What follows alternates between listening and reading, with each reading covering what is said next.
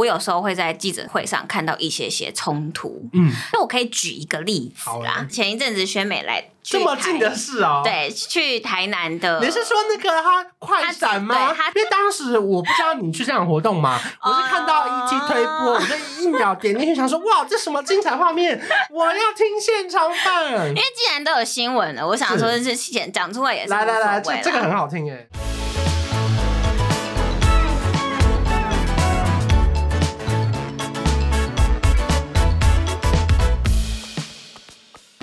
来到每周三的早晨，我是吴瑞慈。Hello，我是关少文。嗨，今天要聊记者的采访内幕。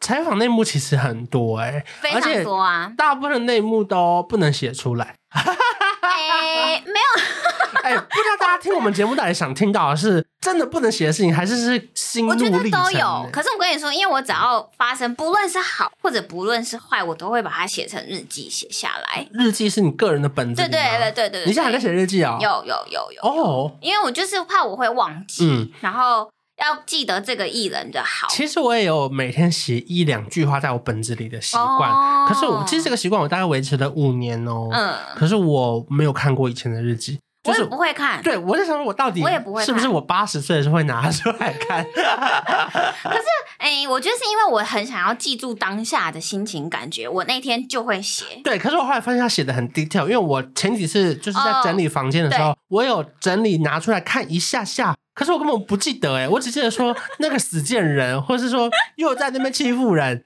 就是，就我、嗯、我根本忘记我那天的心情在写什么、欸哦、因为我的日记是一真的会把从头呃因什么结果什么我都会全部写出来。那这样不是每一天要写一两百字？每诶、欸、差不多每天写吗？一百字没有，我只有印象深刻，遇到我让我觉得很印象深刻的事情，我就会把它。睡前写，用纸跟笔写在那个本子里，因为对，没错，所以我的本子。不能被不能嘿嘿，看到，对，那你最近应该有写哦，有哎、欸，有写，不是，可是我告诉你，我最近写的都是好事，因为我前阵子看很多心情采访，然后有有感而发，嗯，就是遇到怎样的受访者，你会觉得很感激。嗯，就是我觉得他很愿意讲故事，对，而且我觉得他不管他这些故事以前有没有在别的媒体讲过，对他很愿意真心的跟你聊起来，我觉得蛮感动。我跟你说，我我为什么会有有感而发？是我看到钟欣凌的一则访问，嗯，然后反正就是在聊一些 MeToo 相关，嗯，然后我有看见工作人员有出来当说，哎、欸，我们的活动到这里，然后钟欣凌说了一句话，他说我可以答。嗯嗯，就是我觉得，如果我当下是那个记者，我会很感谢他，嗯，因为大家会问这个问题，一定都是长官有交付你说，今天就是问这个了吧？嗯，还有别的好问吗？嗯，但他他知道今天就是可以让记者交代，嗯，对，然后而且他答的非常好，嗯，我有看到，对，所以我就会觉得。遇到这种受访者的时候，身为记者真的会很感谢他哎。可是，by the way，我岔题一下，因为你知道，其实记者有时候每天会被教大家问一些题目，例如说，嗯、有时候新闻台要的东西可能不是这个活动要的，例如说，我们今天要做的是防晒专题或者是理财专题，对，他可能就会跑去问他说。听说你最近买了两间房子了，那可以跟我们分享一下你投资的方法吗？嗯，可那个活动其实完全都不是理财的活动。嗯嗯，然后他可能就会把这一小段的回应剪在他们的专题里面。嗯嗯嗯。然后我印象很深刻的是某一个啤酒节吧，然后呢，就有那天是很热的那种夏天，然后就有那个记者问郭书瑶，他说：“瑶瑶可以跟我们分享一下，在面对这么辛苦的那个演唱活动啊，要怎么记得防晒这样子？”嗯嗯。然后郭书瑶说。可是我们这次演唱会在室内，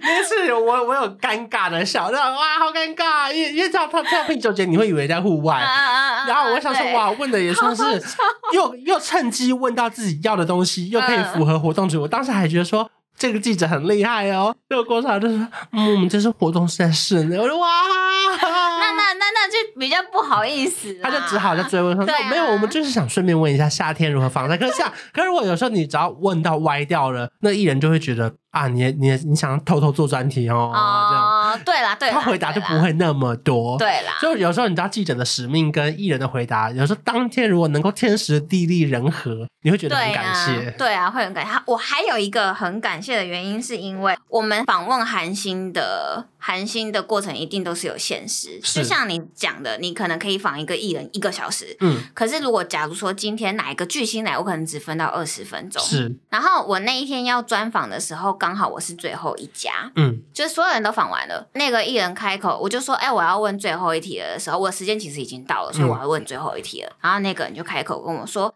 哎，结束了吗？那可以再打啊。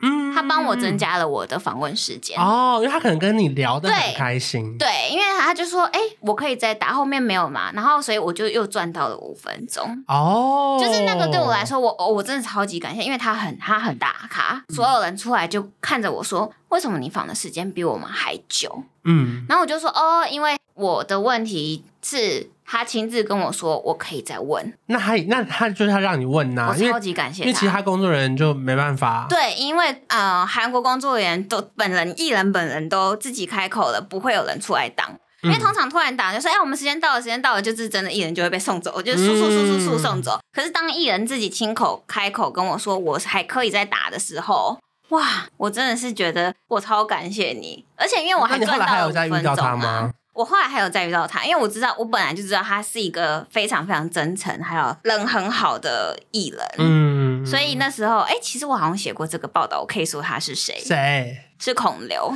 哇！我突然想到，我写过，我把它写成特稿。反正我后来还有遇到他的原因，是因为线上采访。嗯，然后那时候已经疫情了。对。然后呃，我们在采访他的一个影剧是叫做《宁夏海》，不是宁夏海，是宁静海。我对不起他，好，是宁静海。然后因为那时候在视讯的时候，其实。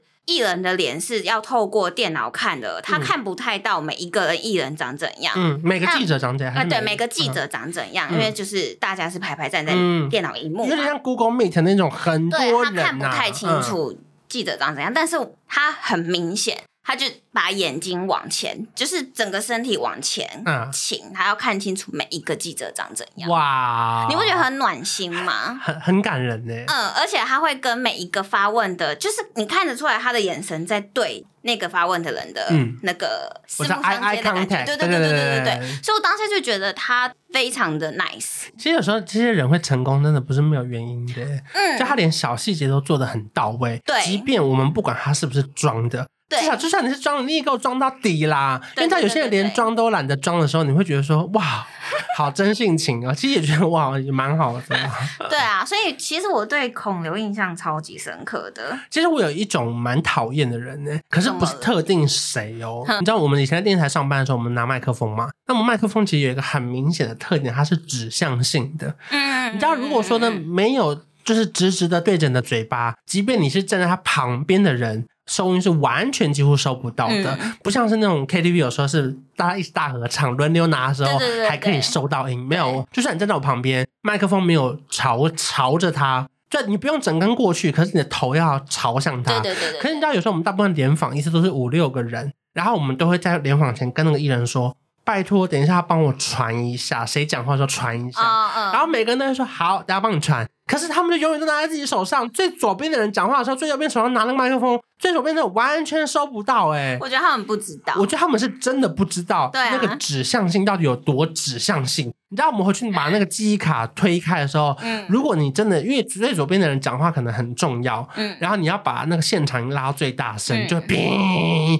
然后你可能还会为了那个声音去借贷，怎么借呢？你就要看那个画面里面左边的那个人是拿哪一架麦克风，哦、然后再打电话去问华视，对，问华视说可不可以借我音档？然后有时候那传的时候又很麻烦，所以他只传给你音档，可是音档要去对嘴型，嗯，反正哦，光那个收音的事情就很麻烦。所以我后来如果可以的话，我都尽量自己拿麦克风。对，因为如果你只要给他们拿，他一没收到，你不可能一直推他说，哎，传过去，传过去，传过去。其实其实可以啦，稍稍其实可以，可是因为你久了会，因为有时候右边人就要讲话，你又要跟他传过来，传过来，就会会很尴尬。所以后来，其实我后来做了比较久之后，我还得到一个小配包。什么配包？我站在比较会讲话的人的那边。对，因为我刚刚就只想要问你说，呃，比方说综艺场都会大堆头一起放，那你要怎么办？你就只能站到会讲话的那边，或者是、欸、很聪明，或者麦克风永远都冲第一个拿给吴宗宪，不然还有还有一个一批人做法是跪下来。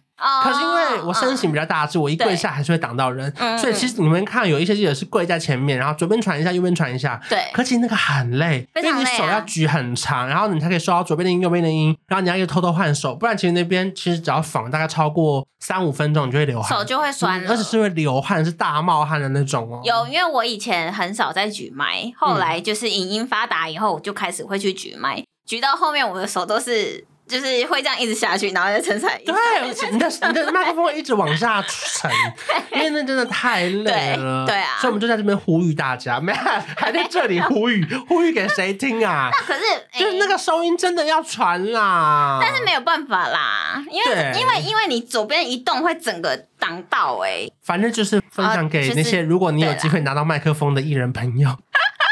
拜托不要传。好，那我问你，你有访问到很沮丧的时候吗？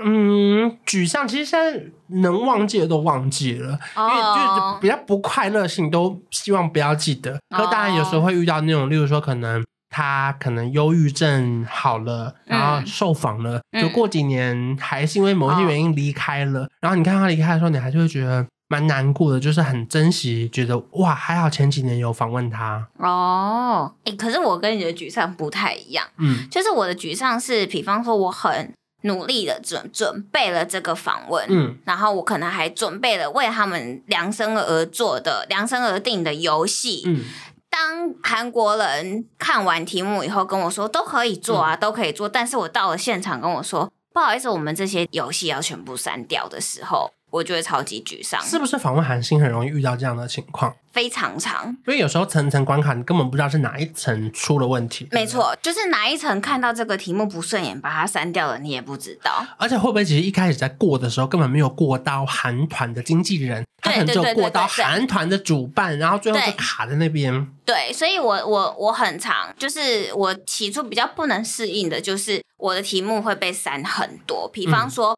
我交出去十三题，会只剩下五题，嗯，你会觉得很崩溃耶。就是你当下要怎么凌晨，而且他还会警告你说没有办法延伸哦，我们就照题目上问，嗯，就是你这样，就是你要怪谁？就是偏偏沮丧，就你会觉得这个访问是不是自己很满意的访问？对，或是等于是有一些规范底下，所以你只能做出这样的东西，对，会让你觉得很沮丧，对不对？对，或者难免吧，就是因为如果你是真的很认真在准备这个东西，一定会多少有点沮丧。对，所以我后来就习惯了啦，随波逐流。好啊，那我觉得都教最基本的。我觉得可能有时候我的沮丧是变成是我好不容易仿到这个内容，嗯，结果后来可能出去之后，对方后悔了。然后他会说这个可不可以改掉？然后我就觉得哇，真是进退两难，因为其实读者已经看到了，然后配播也出去了。嗯嗯嗯嗯嗯。哎，我也好像也有过哎，问我说可不可以改掉的那一种。因为可能一开始他们在讲的时候，他会觉得很想分享这个故事，嗯，可是没想到风向一变，嗯，突然觉得全部的留言说这就是他自己的问题呀，或什么之类。然后他就后悔跟你讲这个故事了。对，其实基本上身为记者，我们不太可能改我们出去的东西，不太。尤其这些东西是你真正说过的话的时候，对，你会觉得哦，不能这样子。你会跟他周旋啊，周旋很久很久很久，那个过程很崩溃。然后甚至你会失去一些朋友。因为他对你是信任的，所以出去了。对。可是你因为你的工作的关系，你没有办法替他修改太多文章的内容。对啊。你只能补一两段解释。嗯。因为因为我觉得我们东西出去了就是出去了。嗯。你不可能因为啊、哦、风向不对，或是这个艺人想改就突然改口。那这样我觉得对于我们的报道也算是蛮不负责任的一件事情。因为毕竟我们都有挂名嘛。对对对，对对对。那我们也希望说看到那个报道是真的是真的有这件事情的报道。而不是哦，因为风向不对就突然改口这样子，这很难呢。嗯，这真的超难的。我还记得啊，我有一次遇到一个韩国艺人来台湾受访，嗯、然后我当下觉得他人超好，就是他什么问题都有问必答，嗯，然后他还被我列入那一年里面排名前五名人最好的，对对，我心中都会有。我要说这是什么年度排行？你个人的哦。OK OK，知道了。因为毕竟你遇过很多很多艺人，是的，是的，是的，你自己心里会做比较。嗯，然后我就是那天访完以后，然后刚好有记者是以前是他的粉丝，嗯，所以买了礼物给他吃，嗯，嗯，他非常感谢，然后他跳起来说：“天啊，天啊，谢谢你喜欢我，什么什么什么。”嗯，结果回去没多久。他就爆出负面丑闻了。沮丧的原因是因为你不是，我不是觉得沮丧，不是不是，我不是觉得沮丧，而是觉得在他心中，他的形象其实很好。嗯，可是你要写他的负面新闻哦，懂懂懂懂懂。对对对对，就是你要保持一个你的专对专业，你要中立，你不能写的很偏颇他。当然不可能偏颇，因为因为他后来其实是有被判刑的。嗯。对，所以我就是就是当看到这些，我就觉得这个反差感好大哦。有啊，我也一定也遇过啊，就是可能跟他是有认识的，嗯、可是在写这篇报道的时候，你还是得写这些事情，所以你就照写。而且他可能不是什么很严重，他可能只是例如说某一个大型演出走音，哦、就你也得写。对，而且你不觉得，当你觉得你认识这个新闻主角，也不是说认识，就是你跟他有一面之缘的时候，你心里会想说，我是记者。我保持我的专业，嗯，所以我的文字不能有任何偏颇。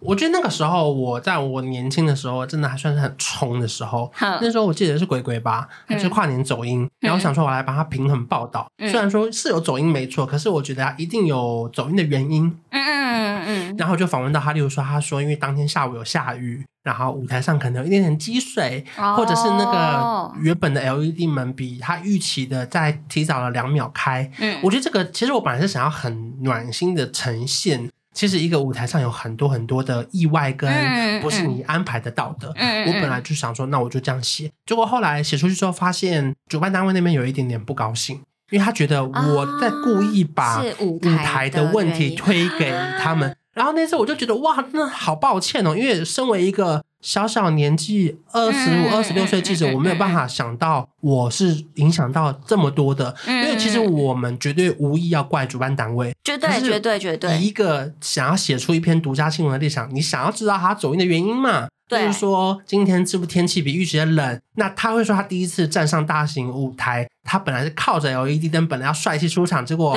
提早开门了。那我觉得这些都是不争的事实，可是他绝对也不是走音的理由。嗯，我觉得那一次我有一点点吓到，觉得哇，原来虽然说我问到了这么多我认为的独家的小细节，嗯，可是却因此得罪了一个人。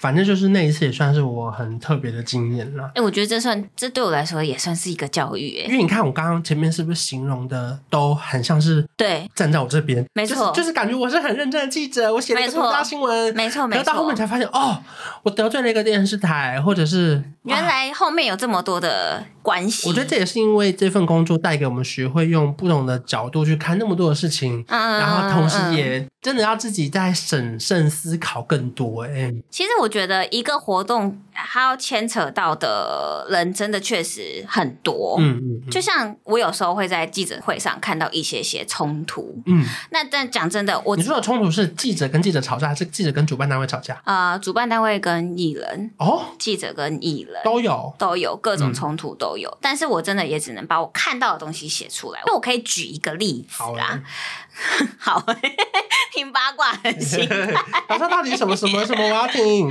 前一阵子宣美来。这么近的事哦，对，去台南的。你是说那个他快闪吗？对，他只快闪，真的好精彩哦！这都要放预告吧？这个是现场独家直击耶！因为当时我不知道你去这样活动嘛，我是看到一 T 推播，我就一秒点进去想说，哇，这什么精彩画面？我要听现场版。因为既然都有新闻了，我想说是先讲出来也是来来来，这这个很好听耶。反正呢，就是其实那个主办单位真的是在前前，你要不要先跟我们讲这是什么活动？是跨年晚会。它不是跨年晚会，它是台南市政府举办的一个类似耶诞、类似圣诞节，对对对对对，拼盘演唱会。对，可是它会一路演到跨年，OK，就很多天呐。对，很多天。然后宣美她其实只是其中一天的表演者，嗯，对。那因为讲真的，宣美下去就是呃，宣美来到台南就是为了去宣传那个活动嘛。是啊，对。那不然他也因为他不是其他代言，而且他很早以前就发稿了，对。然后公关就来跟我们要题目，说他是可以受访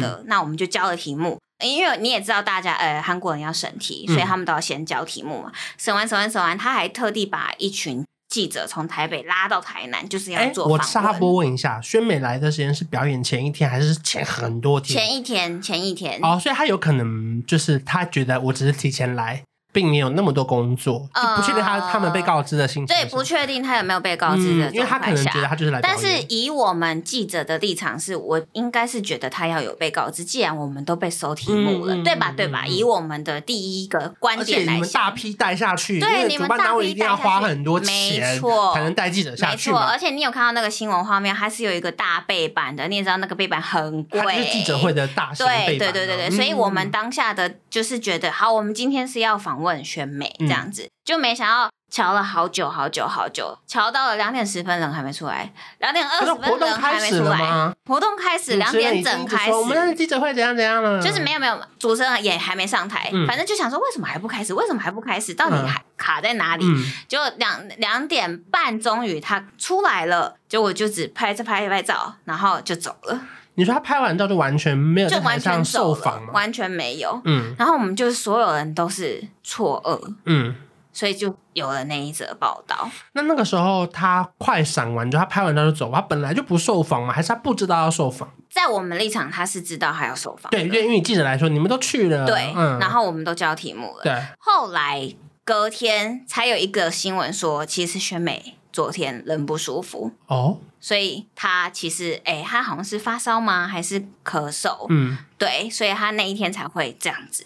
但是他当下没有告知我们。可是这个也也可能是事后的解释，对不对？那你要解释，你就应该当天解释。对啊。但是他没有，因为你当天一定知道他不舒服。对对，可是他没有解释，所以才会导致后面一大串的这种东西出来。嗯，因为所有记者都很错愕。那你们不就等于白跑一趟？对啊，白跑了一趟。而且你们就跟宣美见到五秒，就是九十秒，啊 就是九十秒，就是你新闻看到那个内容九十秒。我就觉得这种东西，就这种冲突，就是往后面一定牵扯很多东西。比方说哪一个环节谁谁的沟通错误了，谁没有传达到经纪公司说他不受访，又或者是谁没有传达好说他今天要受访，因为。因为有可能签约的时候已经签好记者会要办，嗯，因为这种东西不可能不办，而且因为主办都已经先印好，他就是要办啦，所以就代表他后面有很多很多东西，哪一个哪一个螺丝松掉了啦，嗯，对啊，我觉得有时候在当记者的时候会不小心，真的是面临到这些冲突的场合，没错，没错。记得有一阵子还蛮流行写说。什么开演前演唱会都还没满，然后你可能就会写说啊，这个演唱会到底票房好还是不好？嗯，我那那个时候啊，每次大家讲说，以前真的是不懂事。我记得也是有时候也是，因为我前一个礼拜看到某一个记者写说他的演唱会的那个现况图，然后大家就点进去看，想说哇，怎么卖那么烂？就是抱持了这种心情。然后就那时候我去高雄巨蛋出差吧，然后我就想说哇，这场也是蛮空的哎。可是你知道，有时候出差他就是已经先邀请你去，对啊，然后通常不太会，不太会这样子写吧？对，可是那时候我年纪很轻，我就、欸、我我去出差哦，然后我还写了一篇写说演唱会什么开演前半小时空到不行，哎 哎哎。我当我当时真的很没礼貌，然后真的是点阅还超好，我还就是我觉得很得意耶。你你你你你得罪很多人呢。但是我真的是我还后来啦，嗯，有跟那个歌手跟那个主办单位道歉哦，我就说道歉，因为后来其实理解说，可能因为外面周边排队排太久，对对对对，或是场边塞车的问题，对。然后其实，在真的开演的时候，真的有比那个时候拍的照片满很多很多。嗯嗯嗯。可是因为当下你知道鬼迷心窍。加上你看，其他资深记者都这么做，嗯，你以为那样可以写到一篇还不错的报道？我从来没有这样子。可是因为你知道那时候其他人写，可能他就只是在台北，嗯，就是他比较像是他们自己去采访，嗯，比较不像是受邀去访问的那个背景，其实是不太一样的。可是我不明白那些，嗯嗯、然后这也是一个教训、啊。我就跟主办单位也就是 say sorry，然后后来再跟经纪人跟他们那个艺人本人道歉，这样子。好，我后来你要表达你的歉意。我后来有觉得自己是那个时候真的是太冲动了，偏冲动。好啦，以我的立场，我因为我没有处理过这样的新闻，但以我的立场，我就会去问说你们卖几层。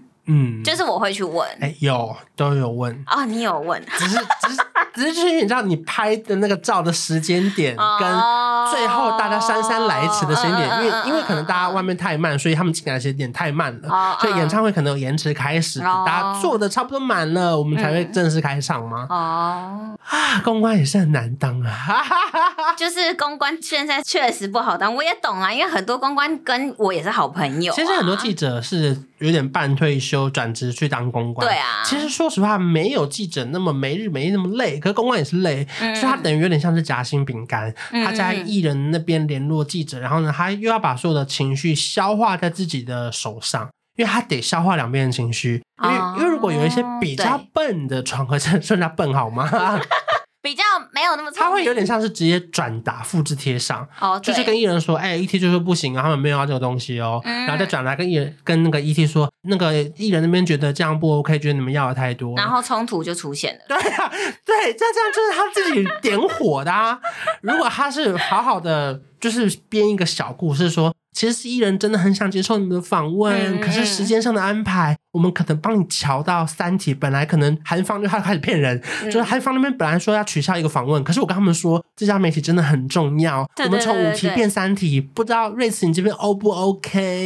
只要有这样子，我都会觉得 OK。欸、如果我这么诚意，然后讲了一个不管这是真是假的故事。你也应该 OK 了吧？我都会觉得 OK 啊，因为你有在帮我瞧。就即便其实我真的也没帮你瞧，对不对？对，可是就算我没瞧，我也我也要这样讲啊。这是说话的艺术。我一定要说，艺人那边真的很希望能够接受你们的访问，然后觉得你们的曝光真的很重要。总不能说啊，我就挑几家那种访题比较 OK 的访吧。这样一讲完，那公关立刻就被坑了吧？对啊，对啊，很多反正很多报道还是环环相扣。比方说。这个宣传传错话，嗯，这个冲突没有弄好，后面哪个又没有沟通好，就就变成一篇报道了，就是这样啊。对，就是变成是，啊、而且有点覆水难收啦。对啊，真的想他，那到底怎么办？可是，而且有时候你又不能很，我觉得不能很直接的在新闻报道里面写出说就是这样，嗯嗯，嗯，因为太主观了。对，所以就真的只能看。以现场的状况来描述是这样，嗯，然后但是读者可能不太会知道，就会觉得为什么他明明人那么好，你看他隔天，然后我之前在网络上也有看到，之前不是有个泰国的那个哦，是 BL 剧吗？还是？你说吃饼干事件？对对对对对对，这个你有在现场吗？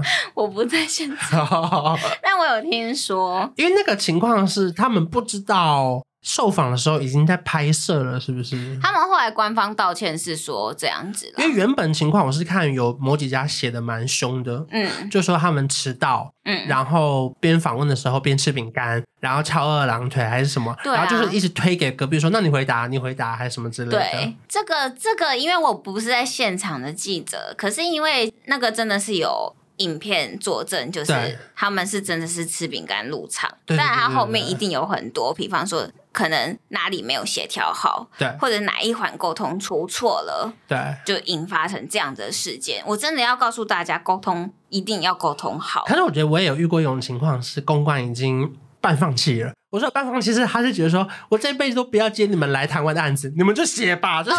哦你一定有遇过这种啊。还有一个，就是因为外国工作人员太强硬了，对对对，台湾工作人员 handle 不了，所以这中间真的是很难对啊。所以我就说，有时候遇到那种很可怜的那种已经放弃的公关，我也会觉得啊，辛苦你了，辛苦你了。